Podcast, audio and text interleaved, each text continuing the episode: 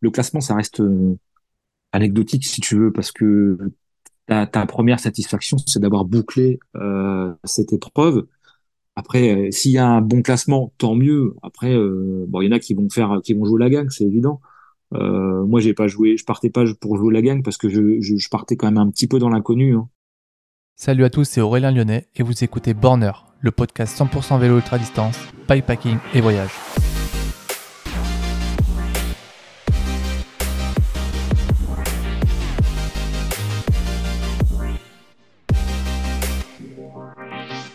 Dans ce nouvel épisode du podcast Borner, je vous emmène à la rencontre de Johan Adrien, Johan s'est découvert une passion pour la longue distance durant l'été 2020, peu de temps après un énième confinement en pleine crise Covid. Afin de se retrouver avec lui-même, mais également afin de redécouvrir ses terres iconaises, l'ancien champion du monde cycliste des sapeurs-pompiers a décidé de parcourir le Tour de Lyon à vélo. Il a bouclé les 350 km du parcours en moins de deux jours. Cette aventure lui a donné envie d'aller plus loin dans l'effort, de voir jusqu'où son corps et sa volonté pouvaient aller. C'est pour cela qu'il s'est inscrit sur la Race Across France 2022. Au départ du parcours 300 km, qui est en réalité plus de 350 km, Johan était probablement loin de s'imaginer jouer la victoire et terminer à une superbe quatrième place. Une expérience enrichissante et pleine d'émotions qui lui a donné envie de vivre désormais ces moments intenses avec sa femme Laura pour cette saison 2023. Bref, rencontre avec Johan Adrien, c'est parti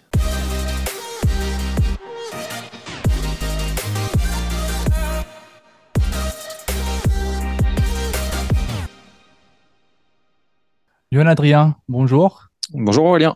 Comment ça va? Bah, bah, ça va, pas trop mal. Hein. Euh, on va dire que, que, la forme est là. Euh, euh, le sport est toujours là. Donc on maintient la forme un peu quand même aussi grâce au sport, même si c'est beaucoup moins intense qu'il y a des années précédentes que tu as pu connaître en même temps que moi. donc on, on essaye de, de, garder quand même un petit cap sur le, bah, sur le vélo et sur la course à pied euh, surtout en famille aussi. On partage maintenant euh, avec ma femme euh, du temps, du temps ensemble, que ce soit en course à pied ou en vélo. Donc, donc du coup, bah, ça me maintient au niveau de la forme puis aussi au niveau du mental. ça fait toujours du bien après le boulot de, profiter de la nature hein, parce que c'est quand même des sports finalement à l'extérieur. Donc, bah, on profite un maximum de ça et puis on a une belle région nord de Lyon où euh, où il y a de quoi faire pour courir ou même pour le vélo.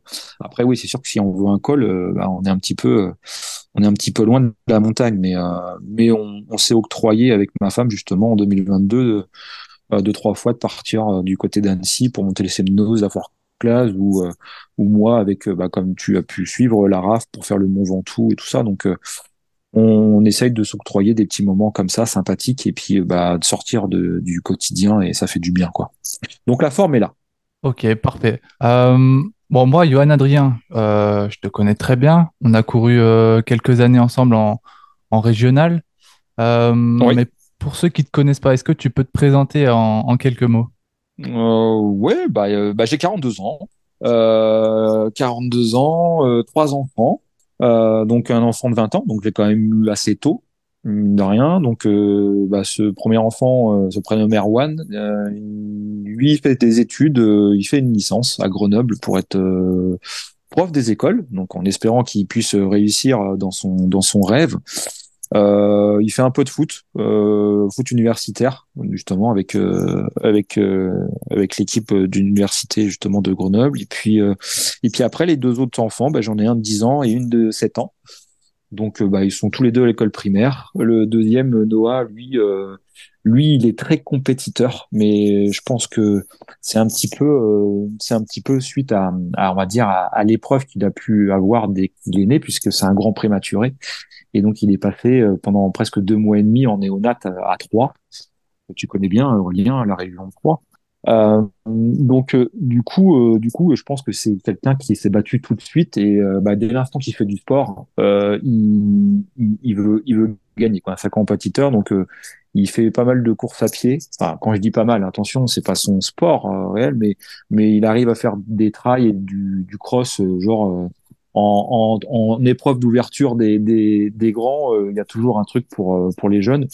Et il en fait peut-être une petite dizaine dans l'année. Et puis, bah, il, il, aime bien ça. Puis, il aime bien gagner. Sinon, bah, il fait son foot en, en, U11 à Pont-sur-Yonne. Et puis voilà. Puis la petite a, a fait a fait sa petite danse du côté de Romilly-sur-Seine, toujours dans la dans la dans la région auboise. Donc voilà. Après, bah, ma femme qui est bah, qui est infirmière pour elle, euh, et qui s'est mis au, qui s'est mis euh, au sport depuis 5-6 ans aussi, euh, qui, qui me suit. Et puis finalement on partage pas mal de choses parce que elle a voulu commencer le sport après la, la naissance de la petite. Et puis c'était renfort musculaire au départ. Et puis elle a dit oh, j'aurais bien passé à autre chose. Bah écoute il va falloir courir. Donc euh, elle, a, elle m'a rigolé au nez parce qu'elle a, elle a commencé une sortie de course à pied de 2 km 500 elle est revenue rouge écarlate comme une tomate je lui dis, bah, tu verras, t'inquiète, c'est rien, tu vas faire 5 km bientôt, et puis tu verras qu'à la fin du mois, tu feras 10 km. Elle m'a un petit peu incendié. dit, euh, non, non, c'est pas possible. Et puis, euh, au bout de quelques mois, elle a fait le semi-marathon de Paris, et deux ans après, elle a fait le marathon de Paris. Donc, euh, je crois qu'elle a, elle elle elle chopé la drogue, quoi. Donc, la drogue du sportif où, où elle peut plus s'en passer. Et euh, puis bah maintenant on fait du vélo ensemble et euh, et on prépare euh, on prépare des petits objectifs. Je pense qu'on parlera après des petits objectifs objectifs pardon ensemble pour 2023. Moi je pense qu'on pourrait faire un, quasiment un épisode entier sur la famille Adrien. bah épisode entier. Après, ça dépend si c'est des épisodes de 30 minutes ou des épisodes de 3 heures, mais mais euh, non non oui, il y a il y a y a des des, des des petits moments où où on passe où justement où il y a des anecdotes qu'on pourra parler sur la RAF justement elle m'a suivi euh, sur des épreuves comme ça. Et puis euh, et finalement euh, Laura le prénom de ma femme euh, bah, elle est elle est prête elle veut faire la RAF quoi. Euh, le 300 le 500 mais elle, aimerait le faire. Comme comme ce week-end j'ai fait une course à pied ça s'appelle le, le, 24 heures enfin c'est le dernier homme debout. Je sais pas si tu connais c'est une épreuve un peu déglingo comme tu as pu tu, tu as pu mettre en fait bah c'est t'as une heure pour faire euh, pour faire un tour de presque 8 km, 250 mètres de dénivelé, donc c'est du trail, hein, euh, de la course à pied, et puis bah bah tu fais le maximum que tu peux. Donc euh, moi qui a pas trop couru, couru, dernièrement, pardon, parce que j'étais sur une formation qui a duré deux semaines sur Paris, donc pas trop de sport pendant deux semaines. Mais je m'étais inscrit à cette épreuve déjà il y a quelques mois, donc je me suis dit bah je vais quand même la faire. Donc bah j'ai résisté 47 km et après j'ai bâché. Donc j'étais quand même content de moi parce que c'était pas facile de bah, de courir pendant quasiment euh, j'ai fait six tours. Donc euh, six heures de course à pied. Donc euh, ça va. J'étais j'étais un peu rincé là pendant deux trois jours. Donc il y a la forme mais il faut récupérer quoi.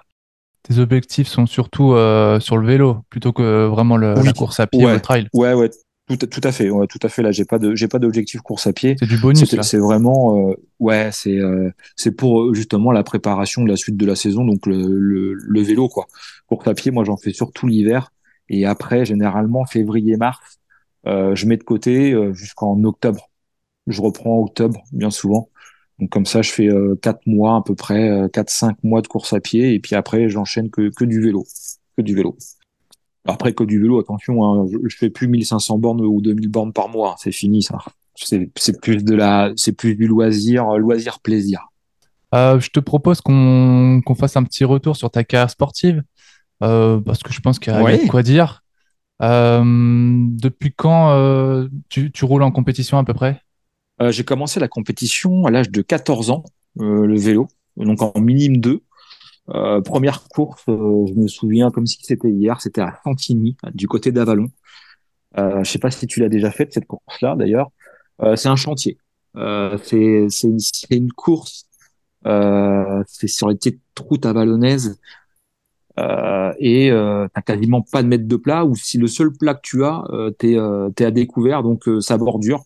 Donc je me souviens, on était 26 au départ, c'était un 26 mars et j'ai fini sixième. Euh, et, euh, et, franchement, bah, ma carrière, enfin ma carrière, si je peux appeler ça une carrière, euh, j'ai commencé la première course de vélo, voilà, à Santigny. Et euh, puis bah après, donc j'ai dû avoir peut-être bien minimum deux, peut-être une victoire, une victoire en Seine-et-Marne. On était 70, c'était les plus gros pelotons. De toute façon, il fallait aller en Île-de-France pour aller pour avoir des beaux petits pelotons. Donc j'ai dû avoir une victoire en, en minime, puis après en cadet J'en ai eu quelques-unes, une en KD1 devant Benoît Michel. Je sais pas si tu as connu Benoît Michel, très fort aussi. Euh, donc j'étais content parce que euh, il était, il était au Creusot. Il était au Creusot. Euh, il était très très fort, Benoît Michel. Il est, originaire de Lyon, du côté de Saint-Florentin. donc bah voilà, puis après cadet, quelques victoires, puis junior, bah là où ça a commencé un petit peu justement les, les titres de champion d'Europe et champion du monde en junior, pompier.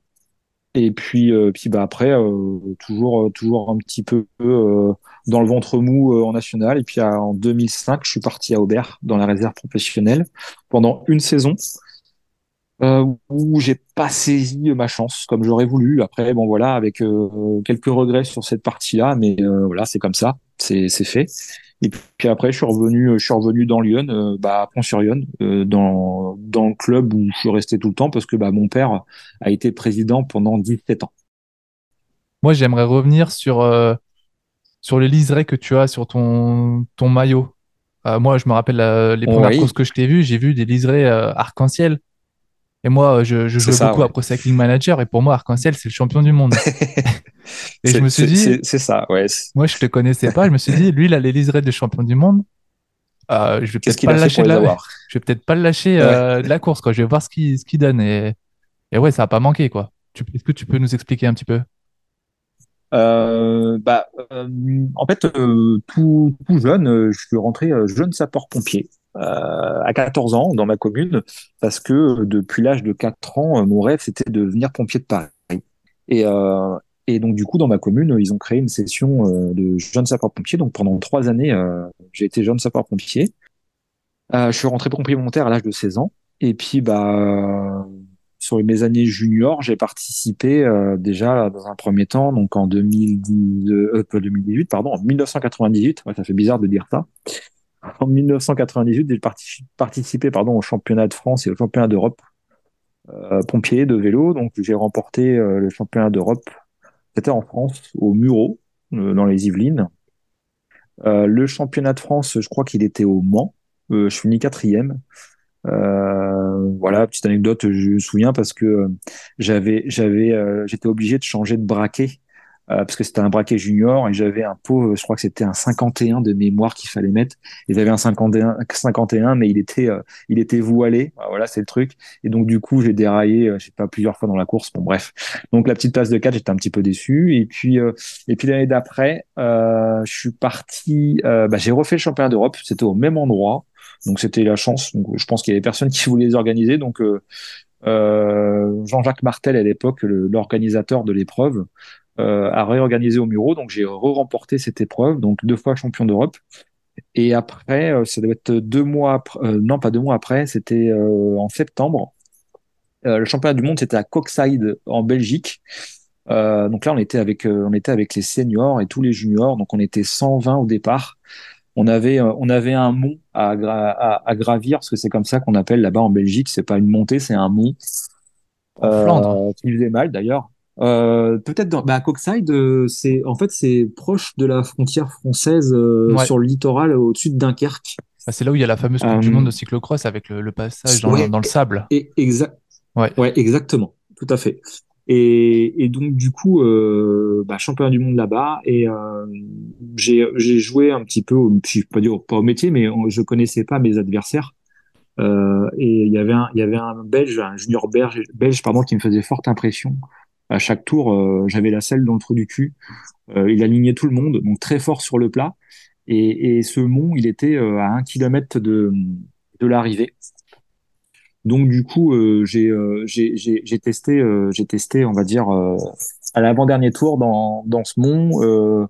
j'ai vu que ça couinait un peu. et puis bon, au tout début du dernier tour, début du mont, j'ai fait semblant de grimacer. Et, et donc j'ai vu qu'il commençait à accélérer. Donc du coup, j'ai suivi. Puis après, j'ai contré et je suis parti. Et donc, je finis sixième de la course avec les, les seniors. Et puis, bah, je gagne bah, du coup en junior, d'où le titre, d'où la Marseillaise. Et euh, bah, c'est euh, de champion du monde qui est un titre à vie, exactement à vie. Et comme c'est un titre UCI, parce que bah des fois les gens ils peuvent dire ouais mais c'est bon c'est que pompier euh, pourquoi t'as as des livrets c'est pas c'est pas FFC bah c'est pas FFC parce que c'est pas en France mais c'est UCI oui, donc c'est officiel quoi. Euh, c'est un titre, c'est officiel, c'est officialisé par euh, par, par l'Union. Euh, donc euh, donc bah fier fier de les de d'avoir gagné et puis fier de porter à vie ces ces liserés. Euh, donc euh, ouais, c'est pas c'est pas des c'est pas les championnats du monde qu'on peut avoir euh, actuellement avec Ala Philippe et, et, tout le tintouin, mais mais t'as quand même un niveau, euh, t'as quand même un bon niveau. Alors euh, chaque année ça peut changer, mais mais mais si je prends, on va dire tout de suite, on peut parler de Mathieu Urbain, qu'on certains connaissent, hein, qui a été champion du monde il y a trois quatre ans, donc bah, un coureur en première catégorie, donc élite. Et à, l'époque, plus ou moins à mon époque, tu avais Guillaume Auger ou Frédéric Finot qui ont, tournait aussi euh, pas mal euh, pas mal au championnat de France, championnat du monde euh, pompier. Donc c'est des anciens professionnels. Donc le niveau, le niveau, il, est quand même présent, quoi. Ouais, donc ceux qui jouent la gagne au championnat du monde de sapeurs-pompiers, c'est au moins du, du, très bon première catégorie, quoi. Ouais, c'est c'est à peu près tes dix premiers. Les, les dix premiers, en fonction des années, entre entre 5 et 10 premiers, c'est des élites. Des élites. Hmm. Après, après, t'as des, t'as du, t'as du bon niveau, hein, jusqu'à la moitié du peloton. Puis bah après, on va dire que ça va être des fois le petit facteur du coin, quoi, le petit cyclo, et puis euh, bah, euh, bah, voilà, le pompier pour le coup. Hein, quand tu ouais, voilà, le pompier qui, qui fait un peu de, de vélo euh, de temps en temps, et puis qui dit bah tiens, je vais faire le championnat. Bien sûr, t'as, t'as tout le niveau, hein, ça reste, ça reste ouvert, et, mais bah dès l'instant que tu fais le championnat et puis que t'as 10, 10 mecs élites, tu sais que pour jouer la gang, ça va être chaud, quoi. Donc euh, voilà, c'est euh, ma petite satisfaction personnelle, c'est ça. Et ma petite déception, c'est d'avoir fait euh, troisième et quatrième au championnat de France et de jamais, jamais pu avoir ce titre de champion de France. C'est c'est dommage. Hein. Ouais, t'es champion du monde, mais t'as pas pu être champion de France, quoi. Bon, à choisir, vaut mieux champion du monde, non? Ouais, ouais, tout à fait. Ouais, ouais, tout à fait. Je, je, je préfère, je préfère quand même. Ouais, tout à fait. Mais mais ça manque, ça manque juste juste cette petite partie où me dire bah, j'ai tous les maillots, euh, maillot départemental, euh, régional, euh, l'européen, parce que j'ai justement le maillot de champion d'Europe avec les étoiles jaunes. Ah, bah, après, là, pour. Et puis, bah, le championnat du monde. Pour ton équipementier, après, c'est plus possible de mettre des liserés de toutes les couleurs sur tes manches. Faut choisir, quoi. Non, c'est plus possible. Non, non, non, c'est c'est plus possible. L'arc-en-ciel, l'arc-en-ciel. Je, je, préfère, je préfère l'arc-en-ciel. Ouais, tout à fait. Ouais, je préfère. Tout à fait. je, je, je, valide. Je valide. Ouais, non, non, c'est, euh, non, non, c'est, c'est un très, très bon souvenir que j'ai partagé avec mon père à l'époque. Et, euh, et, ça sera gravé à vie, quoi. Et, euh, bah, c'est toujours une fierté de dire à tes enfants, bah, papa, il, il a été champion d'Europe ou champion du monde. Ouais, c'est, euh, c'est une satisfaction. Ouais, à vous de jouer maintenant. C'est content, quoi. Ouais. C'est presque ça. Ouais, ouais, la relève est là. J'espère, j'espère sans, sans mettre de pression, hein, mais euh, bah, je serais, je serais, euh, je serais tout à fait content que mon fils euh, euh se prenne du plaisir, ça c'est évident, mais qui, pourquoi pas qu'il aille à un haut niveau dans un sport, qu'il se fasse plaisir, quoi. Oui, l'essentiel c'est surtout d'exploiter le, le, maximum de son potentiel, quoi. Après, peu importe le niveau qu'on atteint, l'essentiel c'est d'avoir fait le maximum. Exactement, pas de regret, pas de regret. Oui, voilà. C'est ce que j'essaye de, de, lui dire aussi. Hein. Euh, et c'est un petit peu ce que mon père m'a toujours inculqué, c'est que quand tu fais du sport, euh, quelle que soit ta séance, il faut que ton t-shirt il soit trempé. Sinon, tu t'es pas défoulé et ça sert Alors après, quand on, on, commence à rentrer au niveau, on sait qu'on doit avoir des séances de, de récupération et il faut pas qu'on se mette à chaque fois torchon chiffon carpette. Hein. Mais il m'a toujours dit, euh, bah, tu fais une compétition, tu te défonces, pas de regret. Et euh, malgré tout, bah, il avait, je sais qu'il n'a pas tort parce que ça m'a permis d'être compétiteur, mais tout le temps, et je le suis encore et dans tout. Euh, alors, euh, je sais pas si c'est un défaut ou, une qualité, mais je viens de faire une formation euh, professionnelle. Et ben, euh, il fallait que je donne tout pour, euh, pas spécialement pour être premier, mais je voulais, je voulais pas passer pour bah, pour un teuteux quoi. Donc, j'ai fini premier. Voilà, comme on dit, major promotion. Ouais, ça, c'est l'âme du compétiteur, quoi. C'est ça. C'est voilà, il fallait que il fallait que je sois là-haut. Ça ça ça change rien sur le diplôme. Hein, c'est c'est pas marqué dessus. Hein. Mais euh, c'est ta petite satisfaction personnelle parce que euh, bah, j'ai encore euh, soif un peu de compétition quand même. Ouais, et puis t'as donné le meilleur de toi-même, quoi. C'est ça. Et j'ai pas finalement, je regrette pas. Euh, j'aurais une note moins bonne, mais j'aurais tout donné. J'aurais pas regretté parce que tu te donnes à fond. Et dans le sport, ben j'ai pas envie d'avoir de regrets, c'est pareil. Et c'est pour ça, mon fils, euh, ben, mon deuxième, là, Noah, qui a 10 ans, ben, lui, il se, ben, il, pareil, il se met minable. Il fait un cross ou un trail, il se mettra minable à, avoir les lèvres violettes, quoi. Parce que deux fois, il respire pas très très bien, donc du coup, mais il se fout, il se fout à fond. L'année dernière, il a fait le cross de Lyon républicaine euh, chez les petits, hein, bien entendu. Ils étaient 100 au départ. Il fait deuxième, donc il fait donner mais à fond. Donc ouais, c'est c'est toujours beau de voir ton enfant se donner comme ça. Ça, ça donne envie quoi. Mais on n'a plus le même âge. c'est comme ça. Ouais, tu, bah, tu nous parlais d'une fin de carrière sportive. Moi, j'ai relevé en, en disant que tu t'en ouvrais une, une nouvelle et, je voulais parler de, de l'ultra-distance. Euh, mm. Tu t'es lancé euh, il, y a, il, y a, quoi? Il y a deux ans, euh, le défi de parcourir le, Tour de Lyon en deux jours? Ouais, c'est ça, exactement. À la sortie du confinement, je crois. Ouais, parce que bah, pendant le confinement, en fait, pour, pour, pour faire court, j'ai fait un burn-out au début du Covid. j'étais j'étais chef de service euh, dans la sécurité incendie, c'est-à-dire que je gérais 40 personnes à Gare de Lyon et Gare de Bercy à Paris. Euh, donc euh, du lundi au vendredi. Donc là, c'était plus du tout les mêmes horaires que j'avais pu faire avant en 12 heures ou même maintenant en 24 heures. Et euh, puis maintenant, j'ai quand même un peu moins de responsabilité, mais donc j'avais quand même une grosse responsabilité, un, un bon challenge. Et puis bah burn-out, burn-out euh, pour gérer tout ça. Et puis le Covid aussi, mettre tout en place. Donc bah voilà, finalement, on, se croit fort, mais, euh, mais et puis il n'y a pas de honte à passer par là. Bien au contraire, je pense que tu apprends encore beaucoup de choses sur toi. Euh.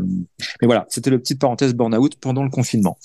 Et puis, bah, comme euh, on a pu connaître, pendant le confinement, on ne pouvait pas sortir. Et moi, j'avais besoin un petit peu d'extérioriser tout ça. J'avais besoin de reprendre le sport parce que le sport, j'en faisais quasiment pas parce que bah, je travaillais du lundi au vendredi.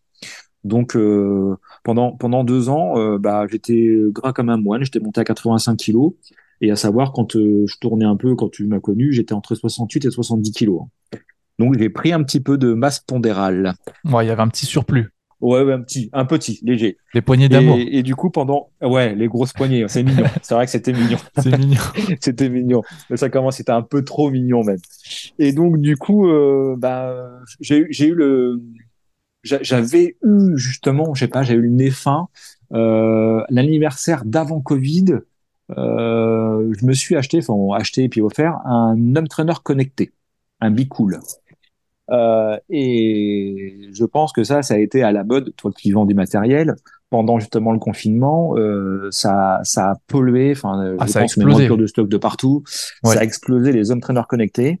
Et, et puis, bah, je me suis mis à, à rouler sur home trainer finalement pendant le confinement, à faire quand même 400 bornes par semaine. Hein. Euh, à faire des courses sur Swift 2-3 deux, trois, euh, deux, trois par jour, à, à être dans les 15 premiers français. Oui, à l'époque, les courses, elles étaient même euh, diffusées en direct. sur Swift, sur sur sur YouTube, ouais. sur French Fusion là, j'avais gagné un chrono les, les bracasses. T'avais, je crois que c'était tous les jeudis soirs. coupe la bracasse, donc j'avais gagné un, un, chrono, je sais pas, ça devait faire 10 bornes ou 12 bornes. Euh, donc euh, ouais, je commençais à, bien m'affûter. Alors euh, bon, voilà, on sûr qu'on ne pouvait pas exploiter tout ça dehors parce qu'on pouvait pas sortir. Et, et m'est venu, si tu veux, par ce biais-là, de bah, se dire mais pourquoi pas dès l'instant que ça sera fini, de faire le tour de Lyon. donc j'ai fait mon petit parcours sur Open Runner et puis de faire une première étape de 175 bornes de mémoire et, et la dernière 200 bornes. Donc la première, c'était euh, bah, Villmanoche, donc c'est Pont-sur-Yonne. Hein. Villmanoche, c'est la banlieue de Pont-sur-Yonne. Pont-sur-Yonne, c'est une grande ville. Hein. Euh, et bah, la mégalopole. on est... Ah ouais, c'est exactement ça. Ouais, c'est euh, aussi grand que Paris. Hein. Et et du coup, euh, du coup, ouais, euh, une petite halte à Saint-Fargeau le midi pour manger. Et puis bah, j'ai fini là, cette deuxième partie de la première étape avec ma femme jusqu'à euh, Lucie-sur-Yonne, euh, un peu vers Châtel-Sans-Soir, pour ceux qui connaissent, comme il y avait une course là-bas et puis une, arrivée du qui connaît. Et le lendemain, je suis reparti euh, donc direction un peu le Morvan, sud, donc avec Avalon et tout ça là, euh, pendant 200 bornes. Et là, du coup, j'ai des j'ai des copains qui Sébastien Graal, la famille Bezou, tout ça, qui sont venus me rejoindre. On était jusqu'à une dizaine, donc c'était sympathique. Donc j'ai fait, j'ai commencé peut-être l'ultra trail ce jour-là, ce week-end-là, à faire une grande sortie, à gérer un, effort, un effort qui est euh, qui est pas du tout commun par rapport aux courses de clocher. Ouais, c'était tout nouveau pour et toi. Et puis euh, tout nouveau, ouais, tout nouveau. Alors après, euh, j'avais la logistique, c'était bien, et mon père, mon père qui me suivait avec, avec Esmeralda, et puis bah ma femme aussi qui m'a rejoint, tout ça, puis les petits, donc donc, si tu veux, c'était tout nouveau, logistique était là, donc finalement, j'avais pas trop besoin de me soucier pour les bidons ou autre. Et puis, euh, l'année suivante, je me suis dit, je refais la même chose ou pas? Et puis, je me suis dit, bah, je vais peut-être faire les 24 heures du Mans solo. Et le problème des 24 heures du Mans, c'est que les places sont privées en, en une heure, t'as plus rien, quoi. Ouais, je ouais. me suis pris trop tard et plus de place.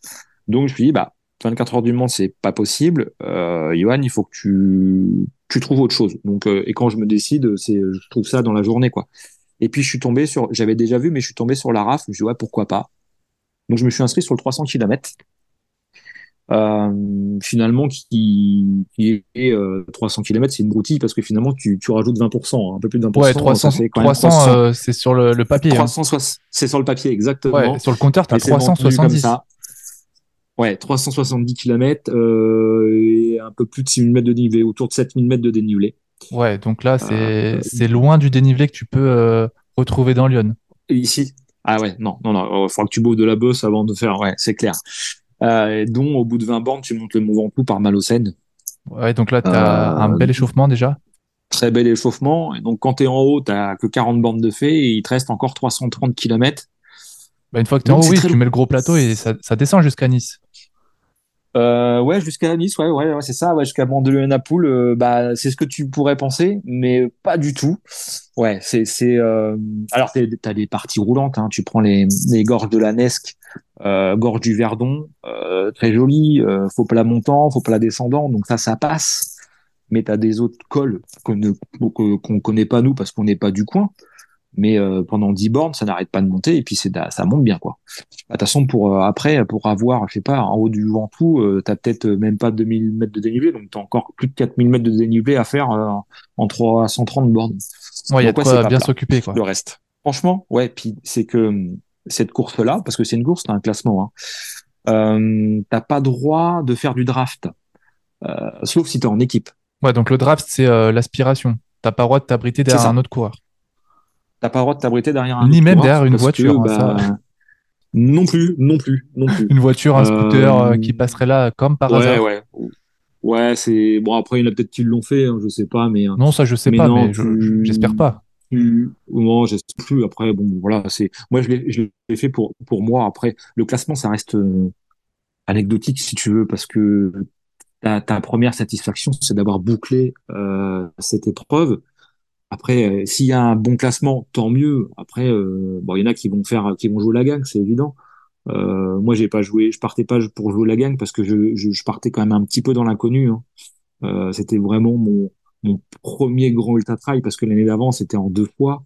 Là, c'était en une fois et avec du dénivelé de ouf, quoi.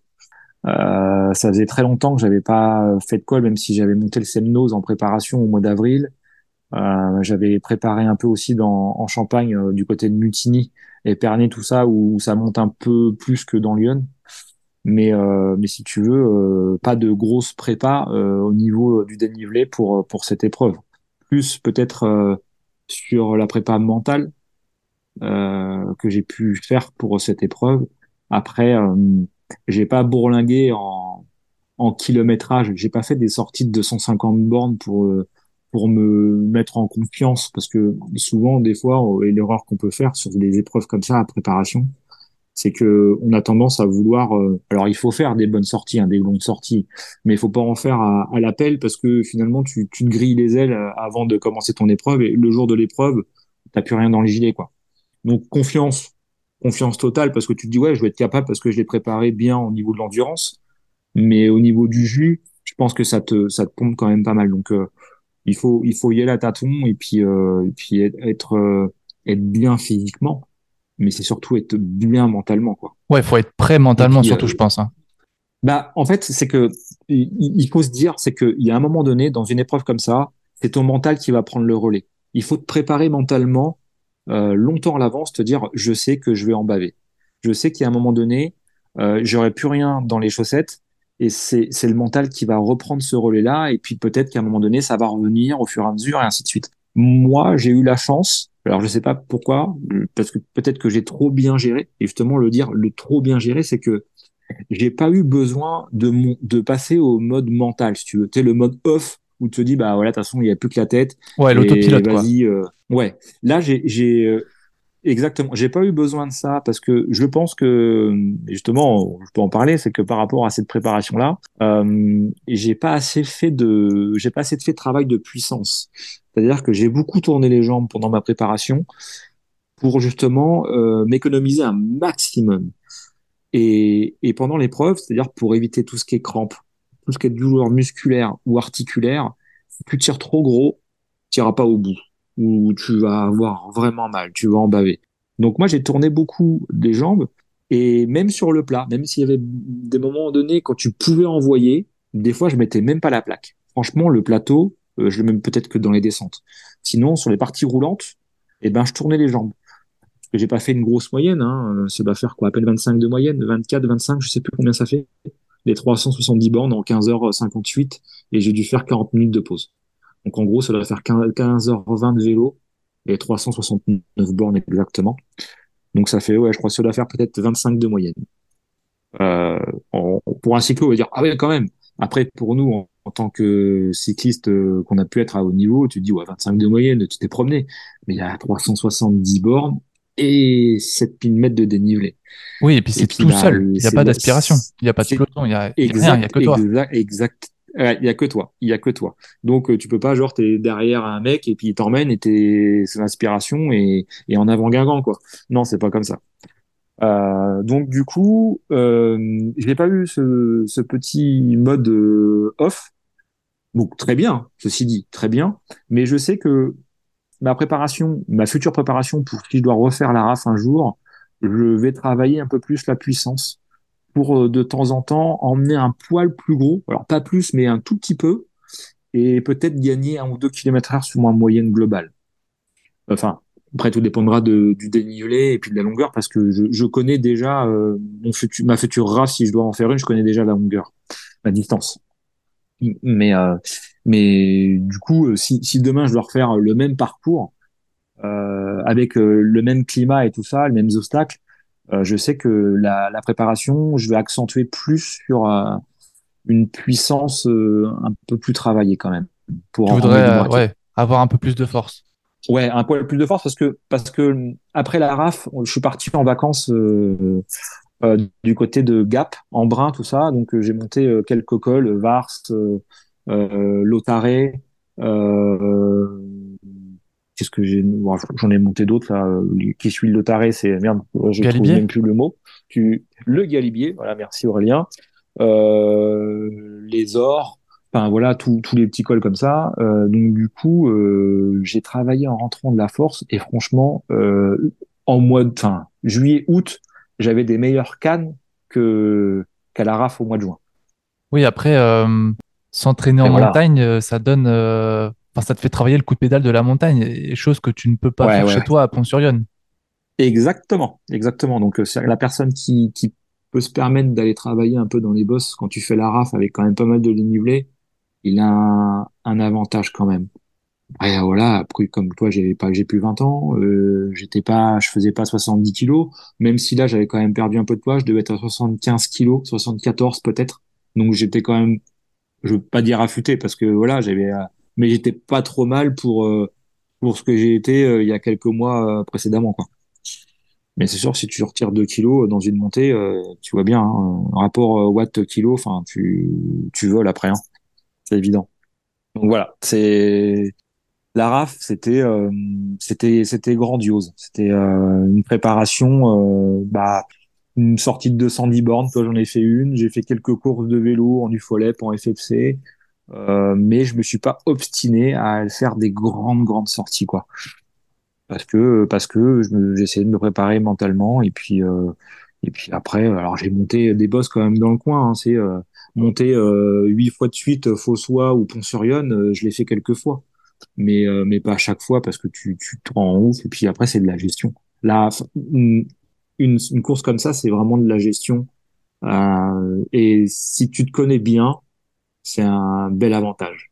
Après, tu as les conditions climatiques, euh, bah, tu as tout ce que tu vas emmener avec toi qui est très important. Euh, et puis, euh, et puis bah, après, euh, focus, quoi, tu es dans ta bulle, hein. tu es vraiment dans ta bulle. Es, euh, c'est c'est c'est autre chose que que une une qu'on a pu connaître. Et comme tu dis, bah c'est peut-être la deuxième carrière qui se lance là-dessus parce que bah parce que 2023, euh, il va y avoir encore une grosse épreuve de d'endurance.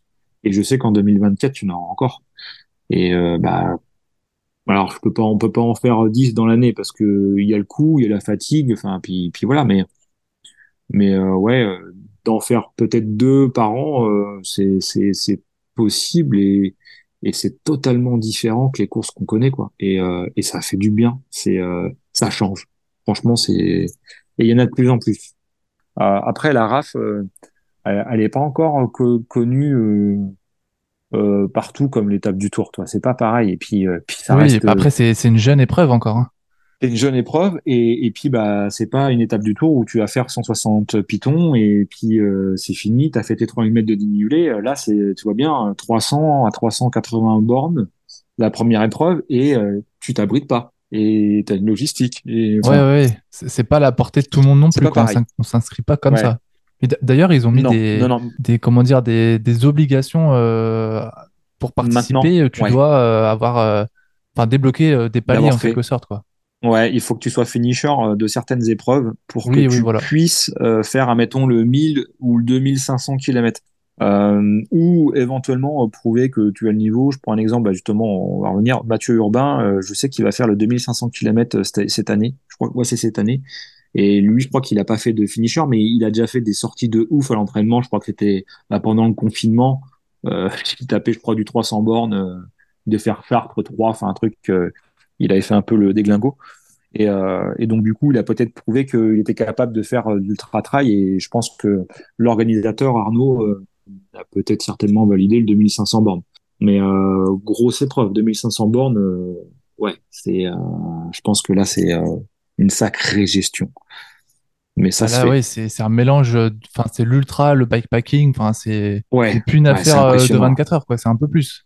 Ouais, voilà. Ouais, On est sur une bonne semaine, quoi. Ouais, t'as as 10 jours. Ouais, t'as 10 jours parce que je crois que le 1000 km, euh, je crois qu'ils ont 5 jours, je crois, un truc comme ça, pour le faire. Toi qui as déjà fait 1000 km, t'avais fait 48 heures, je crois, c'est ça, à peu près, bah, la dernière fois, cette année, enfin l'année dernière? les, les, les, meilleurs qui gagnent euh, la RAF ou euh, les Biking Man, euh, les 1000 bornes, ils, se les mangent en, en, moins de 48 heures. Enfin, c'est, c'est affolant, je trouve. Ouais, ouais, c'est ça. Ouais, ils font. Ah, Adrien, non, c'est Damien Juillet, ouais. que tu connais peut-être. Euh, lui, il a fait deuxième l'année dernière du 1000 bornes. Je sais plus le timing qu'il a mis, mais euh, ah, il a fait deuxième quoi. Et tu vois, c'est pas c'est pas un, un pimpin, un pimpin. Donc euh, bravo. Enfin, tu vois les mecs qui gèrent quoi. C'est euh, voilà ouais, je regardais le Biking Man Auvergne-Rhône-Alpes. Il a été remporté par Rémi Borion. Je crois que c'est un un mec qui habite mhm. sur sur Dijon. J'ai regardé un peu sa sortie Strava. Il s'est fait les 1000 bornes en moins de 48 heures, enfin plus ou moins en 48 heures, avec un temps de repos, euh, mais c'est peut-être euh, deux heures, je crois. Enfin, c'est pas grand chose. Ouais, ouais, deux, avec une moyenne à 22, 23 de moyenne. Euh, ah, beau, avec le Grand Colombier, enfin, tout l'arrière-pays derrière Saint-Etienne, le, le Massif Central. Mm. Enfin, le, le, gars, il a, il a pas rigolé, quoi. Ouais, ouais, ouais c'est, c'est beau. Hein. C'est, vrai. Bah, de toute façon, je peux te le dire. Hein, 2024, euh, si, si ma femme ne fait pas la RAF, euh, il est possible que je fasse le 1000 bornes. Ouais, c'est l'objectif. Ouais, ouais, ouais. Et là, 2023, euh, tu peux annoncer quelque chose ou... Ouais, ouais, bah 2023, euh, 2023, on fait deux choses en, avec ma femme. Du coup, euh, comme je l'ai dit, l'avantage de pouvoir partager avec ta compagne ou ton compagnon pour euh, bah, les femmes qui sont aussi dans, dans le sport, bah, quand tu as un copain qui... Bref, donc bah, du coup, on s'est lancé. Euh, on fait la GF Ventoux au mois de juin. Euh, donc on va monter, euh, donc on a, on, a, on a pris le circuit de 100 km, donc on va quand même monter le Mont Ventoux par saut, euh, plus deux trois cols. Donc ça va faire 100 km et tu as 2800, un petit 3000 mètres de dénivelé, qui est quand même pas mal. C'est très correct. Et la grosse, Ouais, c'est pas mal. Hein. Et la c'est un chantier, il hein, faut le dire, c'est un chantier. Faut pas, faut pas le dire à madame. Par contre. Non, mais non, euh, ça reste entre nous. Ouais, ouais, ça reste entre nous. Mais ouais, ouais, c'est, non, mais ça va être super beau, tu vois, tu, tu vas faire les gorges de la Nest, euh, juste le paysage, et puis, bah, de, de, de monter le Mont Ventoux, euh, bah, ouais, ça va être, euh, ça va être sympa. Donc déjà la première épreuve, c'est pas mal. Euh, et la dernière de l'année, c'est fin août. Tu connais peut-être la date. Fin août, eh ben c'est les 24 heures du Mans. Mais voilà, du coup, on va les faire en duo, mixte, avec ma femme et moi. Euh, comme c'est ce que je voulais faire l'année dernière en solo, donc du coup, bah, j'ai réussi à avoir un dossard. Euh, j'étais euh, bah, sur le qui-vive pour euh, l'ouverture des inscriptions qui était, je crois, le 11 janvier, je crois quelque chose comme ça. Euh, j'étais au travail, donc je veux dire, j'avais j'avais mis trois ordinateurs et mon téléphone sur. Ouais, tu t'es enfermé dans le, bureau. Ouais, et je me suis mis, il faut que j'ai un maximum de possibilités à prendre un dossard. Quoi. Et donc du coup, j'ai réussi à prendre un dossard. Donc, euh, bah, on s'est engagé avec ma femme, donc faire ça en duo. Normalement, bah, mon père sera là pour euh, pour l'intendance et tout ça. C'est une épreuve que je connais déjà très bien puisque j'ai déjà fait deux fois cette épreuve, les 24 heures du Mans. Euh, alors tu vois, ça reste aussi quand même, comme je dis, une psychosportive un peu euh, un gros chantier, mais tu te retrouves maximum, c'est à peu près 600 sur le sur le circuit, donc ça va encore pour 4 km, donc c'est gérable. Puis c'est quand même des routes larges. Et on avait fait euh, la première année avec le club de pont. On avait dû finir, je crois bien, euh, 12e ou 15e du général et 3e de notre catégorie les deux années. Donc on avait quand même pas trop mal tourné, même si les deux premières années, c'était pas la même euh, la même puissance que maintenant où euh, où c'est complet, où c'est un niveau quand même. Enfin, ceux qui ceux qui gagnent, c'est pareil, c'est pas des pimpins, c'est des premières.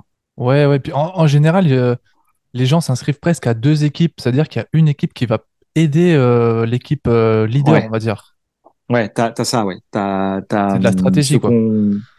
Exactement. De toute façon, euh, ça reste stratégique et la 24 heures du Mans parce que il faut calculer quand est-ce que tu vas t'arrêter ou pas t'arrêter. Faut que tu t'arrêtes au bon moment par rapport au peloton ou par rapport à tes aux leaders si tu veux t'arrêter en même temps qu'eux parce que sinon bah tu peux passer à côté d'un tour ou deux tours et puis bah ta course elle est perdue. Donc c'est un peu tactique aussi, les 24 heures du Mans, malgré tout. Donc voilà, on est inscrit sur ces épreuves-là. Et puis, euh, puis bon, bah après, on, verra, on verra dans l'année. Il y aura des, deux trois petites, euh, deux trois petits trucs qui vont se greffer. Et là, je suis en train de voir pour aller peut-être faire un petit stage avec ma femme là au mois d'avril euh, en Alsace ou dans les Vosges. Un petit peu, tu vois, c'est le reste des moyennes montagnes quand même. Enfin, t'as des bons petits taquets, hein. Mais bah, la longueur, disons que la longueur d'école, elle est, enfin, les, tous les cols sont accessibles euh, à tout le monde. Après, ce qu'il y a, c'est l'enchaînement. Quoi. Tous les cols sont, ça. se suivent. Faire du dénivelé. Il n'y a, pas, a pas vraiment de vallée euh, dans les Vosges. Non. Donc, euh, peut-être Gérard Armé par là, on va voir. On va... L'année dernière, on avait fait Annecy pour que, moi, pour que je prépare justement la RAF. Euh, Fort Class, le Semnose. Donc, bah, ça reste du, voilà, Semnose, je crois que c'est 17 km d'ascension par Annecy. Moi, ça t'occupe un peu. Ouais. Fort, Ouais, c'est pas mal. Fort classe, on avait fait ça la première journée. En fait, on est, on est, on est rentré, enfin, on est arrivé, je crois, à 14 heures. Euh, on avait fait les 4-5 heures de route. On a posé bagages, on s'est changé, on a fait le tour du lac en vélo et après, on a monté euh, le col de l'Échaud, puis le col de Fort classe. Euh, et tu te dis, oh, c'est bien, Fort classe, ça roule bien. Sauf que les trois derniers kilomètres, c'est un mur. C'est euh, entre 10 et 13 et, et moi, j'avais pas le braquet qu'il fallait c'est là que je me suis rendu compte que pour la RAF, je me suis dit, là, il faut que je change mon braquet. Et même en faisant ma RAF, je sais que je dois rechanger de braquet encore. Ouais, du coup, en braquet, euh, t'étais parti sur quoi et tu penses euh, partir sur quoi prochainement Tu vas faire des modifications du coup? Euh, Oui, ouais, ouais, t'es es obligé quand tu fais quand tu fais une épreuve comme ça où t'as quand même pas mal de dénivelé et si t'as un col qui est, qui est raide, toi comme surtout avec euh, le Mont Ventoux, euh, il faut pas, il faut pas trop se fier, euh, genre si tu vas rouler, euh, même si tu vas monter d'école à l'entraînement, tu prendras jamais des sacoches. Tu vas pas mettre 5 kilos sur ton vélo à ton entraînement. Par contre, le jour de la RAF, tu as peut-être 5 kilos déjà en plus sur ton vélo, avec les sacoches, avec toute la bouffe que tu prends, avec les batteries, avec les lampes. Dis-toi bien que si tu penses que ton braquet te suffit à l'entraînement, il se peut que ça ne suffise pas le jour de l'épreuve parce que tu as plus de kilos. Donc ça change tout. Euh, là, euh, quand euh, au mois d'avril dernier, j'avais 39,28 et du coup, je me suis dit, bah, je vais changer la monture, je vais mettre un 36, sauf qu'avec le 53, ça passe pas. Donc du coup, là, il fallait que je change tout le pédalier. Donc du coup, j'ai juste changé ma denture derrière. J'ai pris un 30. Donc j'avais 39,30 pour pour la RAF et quand euh, le début du Mont Ventoux, par Malocène, t'es des portions à 13%, j'avais déjà tout à gauche. Et, Laura, à un moment donné, elle, était à mi-parcours, peut-être au Mont Ventoux avec mon père. Et je leur ai dit, je sais pas comment je vais finir. Parce que là, je me suis dit, j'ai déjà tout à gauche. Euh, je sais que derrière, il y a encore pas mal de dénivelé. Je vais être comment? Et finalement, après, ça a été, heureusement d'ailleurs. Mais je sais que si je dois refaire la RAF, il faut mettre au moins un 36. Je pense un 36-30, c'est bien. Je pense qu'il vaut mieux prévoir un peu plus large. Ouais, ouais, ouais franchement. Vaut mieux que tu aies au moins derrière, comme ça, après, tu peux tourner un peu plus les jambes dans les bosses. Tu sais, quand j'avais tout à gauche dans le bon tout, franchement, j'aurais bien voulu avoir un 36 ce jour-là. Je l'aurais mis. Hein. Franchement, je l'aurais mis. Ouais, parce qu'une bosse de, de une borne, tu peux la passer en force, mais le Mont Ventoux, tu peux passer une borne en force. Mais, après, t'es pas, pas, arrivé, quoi. Pas 20. Ouais, t'as as 20 bornes, euh, ça va être 21 km de Malocène et les 3-4 premiers kilomètres, c'est un mur. T'as des portions à 13%. Euh, le haut, ça va mieux, mais voilà, quand je te l'ai dit, t'as as les kilos en plus. Hein. Moi, j'avais deux batteries, la bouffe, euh, tes bidons, tu prends pas les bidons de 70 centilitres, c'est des bidons d'un litre que tu prends. Donc t'en as deux. Euh, ouais, j'ai pas pesé mon, vélo exactement, mais ouais, je pense que tu as plus de 5 kilos euh, en tout et pour tout. Tu as largement plus de 5 kilos. C'est sûr. Hein. Donc, euh, bah, il faut, faut faire attention au braquet. C'est très important. Faut, aller, faut aller tester au moins une fois et comme tu dis, il faut avoir un peu de largesse, quoi. Il faut, faut que tu sois large sur le braquet. C'est important surtout quand tu as, des dénivelé. Après, quand tu vas rouler vers chez toi, euh, tu fais une grande sortie, euh, les bosses, tu les connais, ça passe. quoi. Mais dès l'instant que tu fais des gros cols, attention. Tu me parlais de poids, de sacoche. Euh, est-ce que tu, de, tu penses changer quelque chose dans ta configuration? Est-ce qu'il y a des choses que tu vas enlever de tes sacoches, du superflu?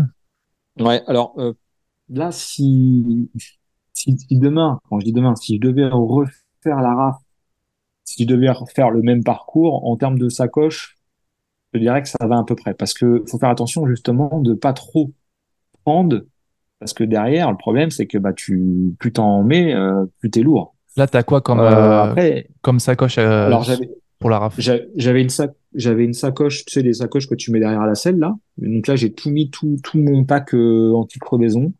donc j'avais cartouche, percuteur, démon de pneus, chambre à air, euh, et, et, de toute manière, tu es obligé d'avoir tout ça parce que tu es, contrôlé au départ. Hein. Euh, la veille au briefing, euh, quand tu vas chez ton dossard, euh, tout est contrôlé. Hein. Euh, tu peux pas faire semblant. Hein. Si t'as pas ton, ton pack euh, pour réparer, tu pars pas.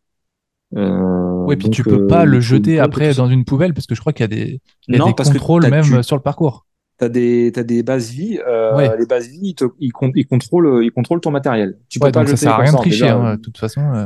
Tu peux pas. Non, non, non. Et ça sera, je pense, de plus en plus vérifié parce qu'il y en a qui, qui, qui, pourraient éventuellement tricher, mais bon, voilà, c'est pas, c'est pas le but, hein. Mais, euh, mais ouais, ouais, c'est, euh, t'es, es obligé d'avoir ça.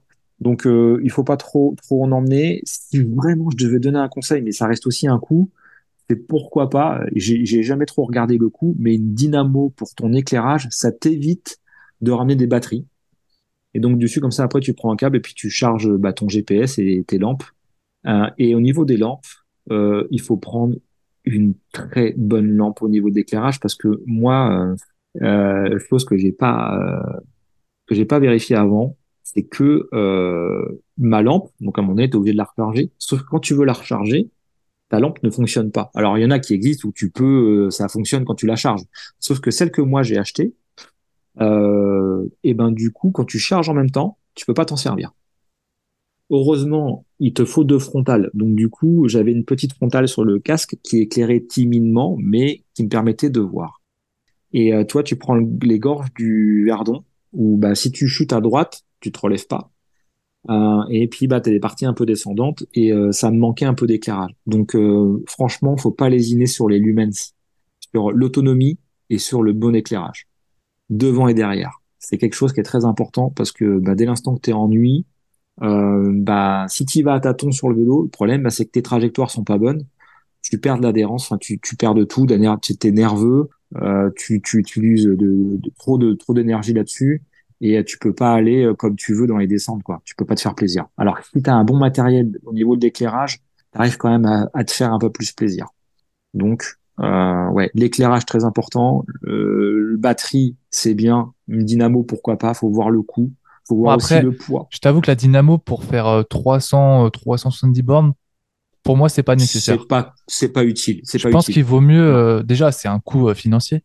Je pense qu'il vaut mieux opter Ouais, pour un, un bon éclairage avant-arrière et euh, une batterie exactement. externe de au moins, je pense, 10 000 euh, mAh. 10 000 ampères. J'en avais deux. C'est ce que j'avais. Très bien. J'en avais deux. Après en avoir deux, est-ce que Euh, c'est pas trop, tu penses? là, euh, Sachant que tu as des bases de vie. ouais. Alors, le problème, c'est que si tu recharges aux bases de vie, tu perds du temps. Moi, je me suis pas arrêté. Non, mais je veux dire, tu en vides une et euh, tu récupères une nouvelle qui est pleine à, à ta base de vie. Ouais, tu peux. Alors, tu, tu peux, quand tu sais que tu peux mettre ton sac, Ouais, euh, je, je crois que le 300 bornes, tu pouvais pas laisser de sac. Moi, j'ai pas laissé. Hein. ouais. Euh, mais il me semble que 300 bornes, t'as pas, t'as pas le choix. Tu, tu, en gros, euh, c'est, t'as le départ et arrivé. On avait juste une base vie pour manger et boire. Euh, et je crois que le 300, euh, ton, si tu laissais, alors je, je crois hein, que je pouvais pas laisser de sac, mais de toute façon moi je partais sans sac si tu veux. J'avais tout sur moi. Euh, peut-être qu'une batterie ça aurait suffi, c'est possible. J'ai pas trop fait attention réellement en termes de d'autonomie sur ça, mais euh, si tu veux, j'ai rechargé mon téléphone parce que j'avais mon GPS dessus du coup et j'avais mon Garmin, mon compteur. T'as quel Garmin là euh, actuellement? j'ai le 1030. Ouais, donc l'autonomie est quand Je, même je euh, déjà très correcte. très correct. J'aurais pu, j'avais un GPS dessus, mais j'ai jamais roulé avec le GPS sur le Garmin. Donc du coup, euh, bah, j'ai préféré télécharger euh, Komoot là euh, que l'organisateur euh, nous passe euh, et faire et faire du coup euh, via via mon téléphone. Donc j'avais le téléphone et euh, le compteur sur mon guidon. Donc je rechargeais mon téléphone, je rechargeais aussi un peu mon compteur pour être tranquille, pour être sûr, et je rechargeais de temps en temps euh, mon éclairage mais j'ai quand même géré. quoi. Ça a été, mais ouais, peut-être qu'une batterie, ça suffirait. Parce que ça reste lourd quand même, hein, malgré tout. hein. Ouais, une Et 10 batterie, 000 c'est vite euh, c'est, 200 grammes, quoi. c'est, ouais, ouais, c'est lourd hein, quand même. Mais, mais voilà, ouais, pour 300 bornes, euh, tu, voilà, faut recharger à fond. Puis bah, tu, au niveau de luminosité de ton, ton Garmin, bah, tu baisses un peu. Pareil pour ton téléphone. Voilà, tu, tu, faut, faut tout gérer, faut penser à tout. Euh, après, je sais que moi j'avais des petits soucis de GPS avec mon téléphone où il se mettait en veille. C'est-à-dire que à mi-parcours, euh, mon téléphone, au bout de peut-être deux kilomètres, et ben l'image s'éteignait. Je sais pas pourquoi. Donc à chaque fois, je remettais l'écran. Donc euh, j'avais euh, j'avais ma concentration sur le téléphone. C'était un peu chiant parce que ce n'est pas fléché. Le parcours n'est pas fléché. Tout se fait pas, par tu vas me dire qu'il a- GPS. n'y a pas de signaleur sur euh, le bord de la route Il y a pour te rien dire du tu tournes à droite, Tu, à gauche. non, non, non, non. C'est vraiment que GPS. T'as pas le choix. Donc euh, C'est si tu, t'as pas te de trompes de GPS, route, tu te plantes. c'est foutu. Ouais. Et, et, et ce qui est intéressant, enfin, c'est intéressant, oui et non, mais si, te, si tu te trompes de route à un certain point, il faut que tu reviennes à l'endroit où tu t'es trompé et tu dois reprendre la route. Alors, tu peux pas recouper ou quoi que ce soit. C'est-à-dire que si tu t'es trompé pendant 20 bornes, eh ben, tu reviens faire tes 20 bornes et tu reviens sur la route. Donc, il faut que tu regardes ton GPS et il faut que tu arrives à trouver là où tu t'es trompé. Ouais, donc double perte de Euh, temps, C'est double pas, peine. ouais, donc t'as, pas intérêt à te tromper. T'as pas Donc, intérêt à te tromper. ouais, donc au niveau du GPS, vaut mieux être, euh, vaut mieux être sûr, quoi. Faut, Ouais, faut ouais. avoir du bon Alors matériel, déjà, euh. Un, un truc comme ça, euh, il, tu, moi j'avais, euh, j'avais vraiment bien, bien visionné euh, ma carte euh, sans GPS. C'est-à-dire que au travail, j'avais, j'ai pris du temps au travail à la maison. Euh, j'avais pris les villes, ville par ville, point par point, les axes. Je m'étais marqué ça sur un bout de papier, mais mon père, il avait fait un truc euh, top, topissime. Mais déjà, tu t'imprègnes quasiment tous les villages, déjà. Et puis, puis bah GPS, ouais, bah il faut tester avant. hein. C'est pas genre euh, une fois que tu arrives à la course, tiens, bah on va tester le GPS et puis euh, ça marche pas. Pas bon. Donc ouais, c'est des petits détails comme ça. Donc t'as intérêt à avoir une autonomie aussi avec ton téléphone si tu fais avec ton téléphone ou avec ton Garmin si tu fais avec Garmin ou un autre compteur. Mais euh, il faut que il faut penser à tout recharger quoi. Et euh, bah la lampe plus le téléphone plus le GPS. Ouais, parce que de toute façon le téléphone t'es obligé de l'avoir, c'est obligé. Après, tu clairement, le mieux, c'est. C'est aussi d'essayer son matériel, de se mettre en configuration course ce, au moins ouais, une fois ou deux moi. avant la course, enfin, bah, au moins un mois avant, histoire d'être fait sûr, sûr de son matériel. J'ai fait, euh, j'ai fait ça avec, euh, avec un, un pote du club de Pont-sur-Yonne. On a fait une petite sortie euh, nocturne, pas très très longue, mais j'ai testé mon matériel au niveau de l'éclairage. Donc j'ai vu qu'il éclairait très très bien. Et j'ai aussi vu justement que l'éclairage à fond, bah, l'autonomie euh, moyen. Donc il faut pas non plus lésiner sur Oui, l'éclairage à fond, euh, il n'y a pas forcément besoin, quoi. Non, franchement, non, parce que euh, c'est ce que je faisais, c'est que l'éclairage à fond, limite dans les descentes, parce que tu vas plus vite pour anticiper, c'est l'idéal. Plus que quand, quand tu montes euh, bah, d'école, au minimum, parce que tu es à 10, 12, 15 km heure dans l'école, t'as pas besoin euh, de mettre un éclairage de ouf. À l'arrière, oui, il te le faut, parce que faire attention à ceux qui peuvent te rentrer dedans, mais mais de pour pour devant le petit éclairage et c'est ce que je faisais justement c'est que dès l'instant que je montais un col je prenais juste ma frontale que j'avais sur mon casque et l'autre qui éclairait bien. Du coup, je prenais ce moment-là pour la recharger, comme je pouvais pas m'en servir quand à chargé. Et donc, du coup, je la rechargeais à ce moment-là. Et donc, du coup, je la rallumais euh, en haut du col. Je, jonglais comme ça. Il fallait réfléchir un petit peu. Ouais, après, la euh, frontale, c'est, je trouve la frontale, c'est vraiment bien, euh, surtout dans les descentes. Donc, il y a, le, phare que tu poses sur ton guidon qui te permet de voir droit devant toi. Et s'il y a une épingle le, la frontale qui est sur le casque, elle permet de voir où tu vas poser tes roues. De voir droite et gauche. Exactement. Ouais, tout à fait. C'est pour ça qu'il faut, il faut euh, allier les deux dans une descente pour moi. C'est de toute façon, euh, et, c'est obligatoire d'avoir la frontale. Et ça ne l'était pas, je crois, les premières éditions parce qu'ils se sont aperçus ceux qui crevaient la nuit, ils n'avaient pas de lumière. Ils avaient juste la lumière sur le vélo. Donc du coup, pour euh, pour réparer euh, ta chambre à air, tu faisais comment si t'avais pas de frontale pour euh, t'éclairer? Oui, à part la lune, c'est compliqué. Quoi. Exactement. Donc faut pas que ça soit nuageux. donc du coup, ils sont ils sont ils sont dit bah on va obliger les gens à avoir une frontale en plus. Donc tu as deux éclairages à l'arrière, deux éclairages à l'avant. Et franchement, c'est très bien, c'est très bien. Ils ont raison là-dessus. petite question matos aussi, ouais. Oui. Euh, est-ce que tu as utilisé des prolongateurs? Non, non, j'ai pas utilisé de prolongateur. Est-ce que tu penses que tu aurais dû en utiliser? Non. Non? Non. Alors déjà, premièrement, c'est que j'en utilise jamais dans l'année. Ouais. Euh, j'ai pas un vélo de chrono, donc je suis pas quelqu'un qui, qui va rouler euh, avec mon vélo de chrono, de toute façon j'en ai pas. Donc je suis pas quelqu'un qui va utiliser des prolongateurs. Après, ensuite, pour quelqu'un qui fait une plus longue distance, genre peut-être le 1000, à partir du 500, peut-être, je sais pas, mais peut-être sur le 1000, je pense que les prolongateurs peuvent faire du bien pour soulager le dos, pour, euh, pour changer un peu de position. Je pense que peut-être qu'à partir du 1000, les prolongateurs sont peut-être pas négligeables. C'est possible, mais c'est pareil, il faut tester. Si tu les mets le jour de l'épreuve, euh, je suis pas sûr que ça soit bien. Enfin, faut les mettre si, si tu t'es entraîné avec. Donc euh, c'est bien, mais sur un 300 bornes, je suis pas sûr que ça soit utile. Il y en a, il y en avait quelques personnes qui en avaient un sur le 300. Mais euh, moi, j'ai pas, ça m'a pas manqué quoi. Pas manqué parce que j'ai jamais été habitué à en avoir. Ça se trouve, ça m'aurait fait du bien, mais j'ai pas eu mal au dos, j'ai pas eu mal au genou, pas, j'ai pas eu de douleur. Donc euh, j'étais bien sur sur ma bécane. Les prolongateurs, ça peut faire du bien, je dis pas. Et puis il y en a qui s'aident de ça pour poser aussi des trucs. Ils, oui, ça vont fait accrocher un, la lampe, ils vont accrocher. Euh, ouais. ouais. ouais, tout à fait. Ouais, ouais, ouais. Il y en a des fois, ils vont peut-être le mettre parce que justement, ça leur permet d'avoir des accroches en plus sur le vélo. Ça te permet de faire sécher du linge aussi. Euh, exactement. Ouais, non, mais tout à fait. Hein. Tout à fait. C'est euh, c'est évident. Mais euh, sur cette épreuve-là, le 300 bornes avec le dénivelé, tout ça. ouais, voilà le, le, dénivelé. Moi, je pense, je pense que la, la RAF 300 ou 500, c'est trop dur et que les prolongateurs, enfin trop dur en dénivelé. Et je pense que les prolongateurs, mm. c'est pas forcément la bonne solution. C'est peut-être pas utile, utile. De toute façon, dans, voilà. Après, dans les ceux qui aiment bien rouler à allonger, Ouais, mais bon. Ouais, dans les. Est-ce que tu as vraiment des parties là où tu peux te poser? cocottes Ouais, voilà. Euh, ouais, ouais, t'aurais pu, bah justement après le Ventoux, donc tu, descends à Mazan, Morboiron, t'as quand même une partie roulante euh, avec les gorges de la que tu passes par Sceaux. Euh, tu, ouais, oui, tu pourrais euh, profiter un peu de, de de ton guidon de triathlète, de prolongateur, mais euh, Ouais, est-ce que réellement tu vas gagner? Est-ce que vraiment ça va te soulager? Alors moi, j'ai fait en 16 heures. Il y en a, ils l'ont fait certainement en 24 heures. Ça rajoute 8 heures. Peut-être que ceux qu'on fait une plus euh, la même distance, mais plus longtemps, peut-être que ça les soulage, tu vois. Euh, après, je pense que ça se teste. Quelqu'un qui a l'habitude, il va peut-être se dire, ouais, quand tu fais une sortie de 4 heures, des fois, j'aime bien mettre sur les prolongateurs parce que aussi c'est roulant. Là, euh, Ouais, c'est en fait, je pense que chacun euh, doit tester, chacun, mais sur une petite, alors je vais pas dire une petite distance parce qu'il faut les faire les 370 bornes. Oui, c'est sur la plus petite de la raf. Ouais, c'est ça. Sur un 1000 et 2500, je pense que, ouais, je pense que c'est pas bête d'en mettre.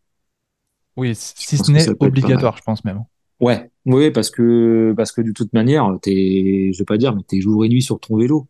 Donc, euh, de, d'allonger, de faire du bien à tes lombaires et tout ça, ouais, je pense que c'est, c'est plus sur du confort. Et il faut voir le confort. Si t'es pas confortable sur ton vélo, euh, tu feras rien. Tu seras toujours à la rue, enfin, t'auras mal de partout. Donc, il faut trouver des moyens pour, euh, pour avoir, euh, bah, euh, bah pareil aussi se péné- pénétrer dans l'air, euh, de gagner un ou deux kilomètres heure, et puis de ouais de soulager un petit peu les muscles, hein, je pense. Ouais. Mais comme tu dis, sécher aussi quelques affaires quand tu roules, tu mets ouais tout à fait, ça va aider. hein. Ouais, c'est clair, pas bête. Dernière question matérielle. Euh, Oui. actuellement, tu roules en quel type de pneumatique? Donc, euh, chambre à air, tubeless ou même boyau? Euh, chambre à air. Je suis sur du chambre à air. J'ai une paire de roues à boyau ou artisanale. D'ailleurs, j'ai crevé. Il faudra que je t'en commande d'ailleurs une paire de boyaux. Après, sur un usage ça, ultra, qu'est-ce que tu utilises? Ultra Ouais, pneu, pneu. Chambre à air. Ouais, ouais. pas le Chambre à air, pneu. Bah écoute, euh, pourquoi pas, mais moi j'ai pas. Mais ça peut être bien. hein. Bah, euh, ouais, Ouais, t'as jamais vraiment essayé, donc tu peux pas trop euh, non, donner ton avis. non, je pourrais pas trop conseiller là-dessus. Moi j'ai souvent, souvent roulé euh, pneu chambre à air. Oui, ça fait des années que tu roules avec ça, Euh, ça marche très bien. Pourquoi changer? oui, exactement. Exactement. Ouais, ouais, tout à fait. Alors, faut pas lésiner sur, euh, sur les pneus, hein, de toute manière, euh, que ça soit tout le temps. Alors, moi, l'hiver, si tu veux, je prends pas des gros, gros pneus. Je prends Tu roules plus un sur quoi là? pneu, euh, euh, c'est du Continental. En en Euh, quatre Sprinto saisons 3, je l'hiver? crois. Ouais, enfin, genre les quatre saisons, je prends des trucs euh, basiques, Ouais. ça peut être des quatre saisons, des choses comme ça. Et puis après, euh, bah, quand c'est les compétitions où justement les routes sont un peu moins dégueulasses, je vais, je vais mettre sur, sur pareil, je pense toujours du, du Continental. J'étais avant sur du Michelin, les Pro Race. J'ai arrêté parce que je, c'est mon avis personnel, hein. Euh, trop tendre, trop fragile, euh, vieillit très mal. Euh, et euh, j'ai arrêté. Alors quand, quand tu fais que de la compétition, euh, c'est un bon rendement, hein. mais j'ai arrêté. Je maintenant c'est quasiment tout le temps continental parce qu'ils ont ils ont ils ont pas mal de de gammes. Un rapport qualité-prix, ça reste correct. Ça reste correct. Donc euh, Michelin, j'ai arrêté là depuis deux ans, quasiment. Je crois que ça fait deux ans que j'en prends plus parce que euh, un peu déçu, un peu déçu. Euh, et, voilà, c'est c'est mon avis personnel, mais après tant de kilomètres, enfin tant d'années, on va dire, de vélo, euh, Michelin, je trouve que ça végète. Ça végète un peu trop sur euh, sur le sur le développement de leurs pneus. C'est Même si là, je trouve que le, le- les ils ont sorti des Power Cup, enfin, ah quand même, ça a l'air, ouais peut ça a l'air ouais sympa, quoi. J'ai l'impression qu'ils ils essaient de se trouver un peu une deuxième jeunesse, un peu comme euh, Hutchinson aussi. Enfin, ils ont tous du mal, euh, faut le dire, hein, par rapport à Conti, ils ont tous un peu de mal. Hmm. Donc, ils sont ah obligés euh, vraiment de, redoubler d'efforts, quoi. ouais parce que bah justement je trouvais que là depuis deux trois ans ouais je te dis euh, je trouvais pas de, de bah, le pro, race donc tu sais t'avais le 3 t'avais le 4 tout ça t'avais le truc court t'avais et je trouvais que bah t'avais pas de différence et puis c'était trop tendre moi j'ai j'ai j'ai j'ai niqué des des pro race euh, ils avaient 10 bornes hein. un petit silex euh, coupé en deux quoi Ouais, quand tu, quand tu les payes plein pot, ça fait mal, quoi.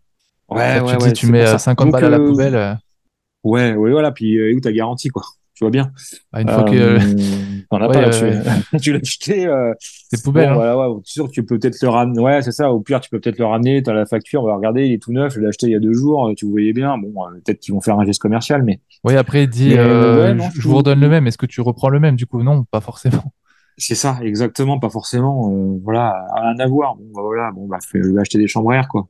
Donc, euh, non, voilà, ouais, je suis sur du Continental. Donc, pourquoi pas un jour essayer Michelin si, si leur gamme, euh, si ça évolue. Parce que, parce que j'ai roulé quand même pendant des années et des années sur du Michelin, même si de temps en temps, j'avais quelques pneus, ouais, Hutchinson et choses comme ça. Mais, Continental, pas mal, pas mal, pas mal. Ouais, une valeur sûre. Ouais, franchement, ouais. Non, mais je suis Hum, d'accord avec déçu. toi. Actuellement, je suis sur du Conti GP 5000. Euh, Ouais, j'attends de les tester sur vraiment des longues distances, voir, euh, voir ce que ça donne. Pour l'instant, j'ai passé l'hiver. euh, bon, Ouais. j'ai pas fait un gros hiver, mais ça roule tranquillement et je, Hum, j'ai pas eu de soucis avec. Donc, hâte de l'essayer sur des vraiment des longues distances et vraiment là, je pourrais donner mon avis. Ouais, je pense que c'est c'est bien pour pour des longues distances euh, sur du GP 5000, t'es bien, t'es euh, t'es sûr. Et puis bah faut pareil, faut pas lésiner. Hein, parce que si tu crèves, si tu carrément, si tu casses un, enfin, casses un pneu, si tu déchires un pneu et que t'en as pas pris avec toi, tu fais comment? T'es obligé de chercher- trouver une boutique. Et si c'est à 2 heures du matin, tu fais comment? Tu vois, parce que bah faut penser à ça. C'est euh, bon, faut pas penser au pire, hein, bien entendu, parce que tu casses le vélo, et c'est évident que tu peux pas repartir. Euh, mais euh, tu casses un rayon, c'est pareil. Est-ce que ta roue, ta roue, si elle est en 8, alors toi, peut-être que tu sais un peu bricoler et puis tu sauras peut-être la redresser parce que tu as pris une clé à rayon, des choses comme ça. Mais quelqu'un de Enfin, on peut, on peut pas non euh, plus emmener la caisse à outils, quoi. C'est pas possible. mais c'est ça, exactement, exactement. Faut Donc, faire euh, des moi, choix, que des, même, concessions. J'avais amené quand même le multi-tool, là, tu sais, euh, clé Allen. J'avais, j'avais quand même pris ça. Oui, bah ça c'est obligatoire, mais même celui-là, tu, tu prends le plus petit, le plus, le, le plus compact Le possible, plus, quoi. Tu vas pas prendre le ouais, gros euh, qui, exactement. qui fait Ah 500 non, mais avec grammes, c'est pas euh, possible. ouais, ouais. Non, non, les T'essayes trucs, de les prendre le plus petit. euh, les go- ouais, ouais. L'autre, il sort sa caisse à out, comme euh, Gad Elmaleh, et puis voilà, voilà. Tu dépannes tout le monde, le Direction et compagnie. Oui, le Mais truc non, qui a le non, c'est sûr que décapsuleur vraiment, intégré, euh, ouais, non, c'est pas possible. ouais, ouais, ouais, c'est clair. Ouais, si tu Le tire-bouchon, pas mal, mais ouais, ça, ça c'est bien, ça c'est bien. Mais pour là, pour après, pour après, pour la fin, pour la fin. Donc euh, ouais, ouais, il faut, ouais, on pourra en reparler encore là, parce que toi, t'as même des anecdotes. C'est euh, l'histoire du GPS où là, euh, il fallait faire attention, mais euh, il y a en haut d'un col, euh, pendant la rafle, là, justement,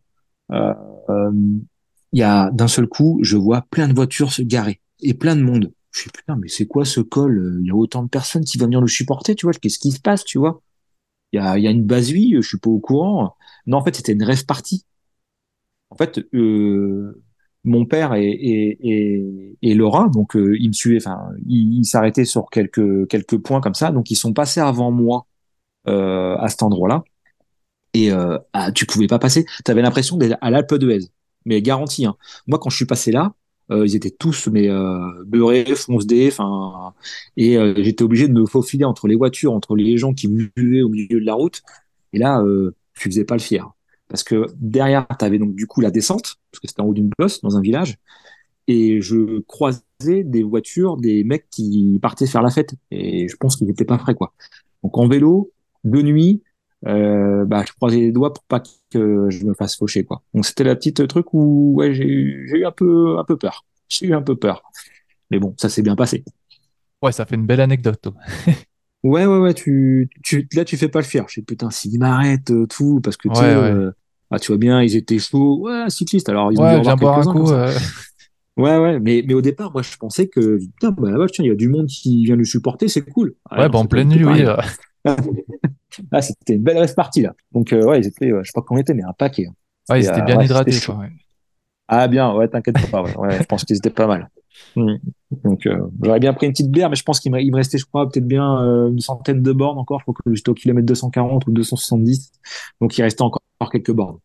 Donc, Ouais, non, puis en plus, tu, tu jouais quand même une, une très belle place euh, sur le- au classement. Donc, Ouais, euh, bon, bah, la sans, bière, peut-être plutôt après la ligne, quoi. ouais, ouais, exactement. T'étais encore en jeu, mais, quoi.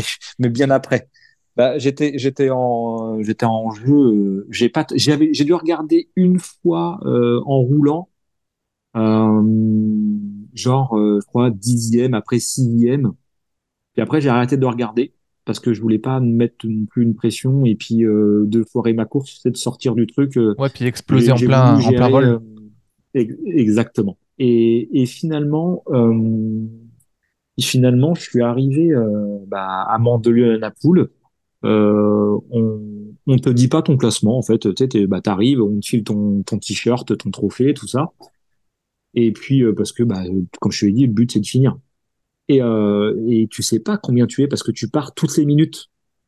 Donc moi, je suis parti dans les derniers. Donc c'est sûr que j'en ai remonté. hein. Il y en a qu'un qui m'a doublé et c'est le troisième parce qu'il est parti sept minutes après moi. Et du coup, euh, ouais, je me suis pas fo- focus sur sur le classement et euh, et puis euh, quand on rangeait euh, le mon bateau, donc peut-être deux heures après l'arrivée, j'ai regardé, ouais, je suis cinquième. Ouais, c'est bien, je suis content. Sauf que t'as t'as un, gars, euh, il avait il avait coupé, il, est rentré plus tôt, donc du coup, euh, bah sa balise à l'arrivée, il avait calculé genre euh, genre tu vois, bah il a fait le truc en 10 heures. Je suis putain le mec, il est fort. Donc si tu veux, il était hors course. Donc du coup, je suis quatrième de la course. Quatrième de la course sur 200 euh, 200 250, je crois, un truc comme ça. On doit être 240 ou 250. Donc plutôt plutôt content parce que je pensais pas faire un classement comme ça. Et, et la place de 3 aller euh, aller aller aller loin, aller très loin. Donc j'ai pas de regrets. Par contre, derrière, il fallait pas que que je lésine parce que je crois que le cinquième, il doit être à genre à 6, 7 minutes. Je sais pas si j'ai le classement sous les yeux. Et, euh, et le sixième, il était à un quart d'heure, tu vois. Et, et heureusement, c'est que ma descente à, à Grasse pour redescendre sur euh, Mandelieu et Napoule et toute la traversée de Mandelieu et Napoule, euh, bah, ça sentait l'écurie et, euh, et j'ai, tout donné. En fait, Mandelieu et Napoule, j'ai traversé euh, le village à 40 à l'heure, quoi. J'ai tout donné, tout ce qui me restait, les 10 derniers kilomètres. Et heureusement, parce que je pense que si euh, je faisais ma petite balade de 25 km heure, si ça se trouve, je perdais une ou deux places. Donc, euh, bah, je suis content d'avoir tout donné à la fin. Parce que tu vois, ça se joue sur pas grand chose pour les, la, la quatrième, la cinquième et sixième place. La troisième place, euh, je crois qu'il est à trois quarts d'heure, donc euh, pas de regret. Donc content. Une médaille de chocolat, quoi. Bon, bah, du coup, euh, c'est tout bon de mon côté. Euh, bon, alors, si je résume, pour l'année 2023, on peut te retrouver sur le Ventoux Grand Fondo et les 24 heures ouais, du Mans. C'est ça. Et euh, Demi, ouais. ouais. sur les réseaux sociaux, on peut, on peut te suivre euh, sur ces aventures? Euh, ouais. Alors, euh, c'est la page euh, L'aventure iconaise. Euh, Sur donc, Facebook? euh, là, je vais la. Ouais, sur Facebook, tout à fait. Euh, j'avais, j'avais un petit peu justement euh, remis à jour. Au début, je l'ai faite pour le Tour de Lyon. Après, je l'ai remis à jour pour euh, pour la RAF l'année dernière. Là, je vais la remettre à jour pour. euh, bah, je vais intituler euh, 24 heures du Mans. Enfin, je l'ai avant tout 24 heures du Mans. Donc, Ah oui, euh, donc tous les ans, je vais ça pas de tarder nom, à en faire. fait. euh, Ouais, exactement. En Bah, comme de, l'objectif euh, change. de tes Ouais, défis, ouais. exactement. Comme ça, mais les gens qui suivent dans mes défis, ils sont, ils sont toujours, ils sont toujours euh, dans, dans cette page. Donc, euh, bah, ça permet de, de, de suivre sur les différentes épreuves. Et puis, bah, dans incessamment sous peu, peut-être que je ferai une petite vi- vidéo pour, pour présenter euh, les, euh, les, les épreuves 2023 aux, aux, aux membres, on va dire, du groupe. Et ils, pourront, ils pourront euh, bah, me suivre sur cette page-là pendant la préparation et, et sur les deux épreuves 2023, ouais, tout à fait. Ok, bon, moi, je pense qu'on a fait le tour. Euh, est-ce que toi, tu avais quelque chose à rajouter? Non, bah, euh, bah, j'espère qu'un jour on pourra euh, refaire un petit tour de bike quand même en- ensemble, ça serait, ça serait cool. Et puis merci à toi en tout cas de, bah, d'avoir pensé à, à ce, cette, cette interview pour, pour, pour partager, on va dire, bah, le, mon, mon avant, mon avant ultra et puis, puis pour, pour parler un petit peu de l'ultra, quoi. C'est, c'est toujours sympa de, de partager ces moments-là. C'est cool. Non, non, c'est, euh, on pourra, on pourra encore en parler des heures et des heures, mais c'est, euh, non, non, c'est, c'est gentil à toi en tout cas, Aurélien.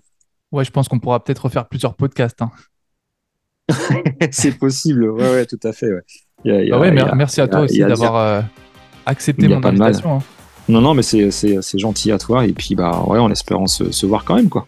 Et bah ouais, j'espère que cool. on pourra se retrouver sur le vélo. Puis moi, de mon côté, euh, je te souhaite une bonne saison en 2023. J'espère que toi et, et ta chérie, vous allez pouvoir relever vos défis Accomplir. euh, pour cette année. Puis Ouais. euh, eh ben, je continue à te suivre sur ta page euh, Facebook. C'est, cool, impeccable. Bah, je te remercie beaucoup, Aurélien. Et puis, bah, on, on se dit à bientôt, Et ben, j'espère. on se dit à très vite, ouais. Ok, ça marche. Salut, Allez. Aurélien. Ciao, ciao. Ciao. Voilà, cet épisode est maintenant terminé. J'espère que celui-ci vous a plu et que vous avez passé un agréable moment à écouter le podcast Borner. Si c'est le cas, n'oubliez pas de vous abonner et d'activer les notifications afin de ne louper aucun épisode. Si vous le souhaitez, vous pouvez me soutenir en mettant une note favorable à ce podcast directement depuis votre application favorite, mais également en partageant celui-ci sur vos réseaux sociaux et autour de vous. Sur ce, on se retrouve très rapidement pour un prochain épisode 100% vélo ultra distance, bikepacking et voyage. D'ici là, soyez prudents sur la route, à très vite.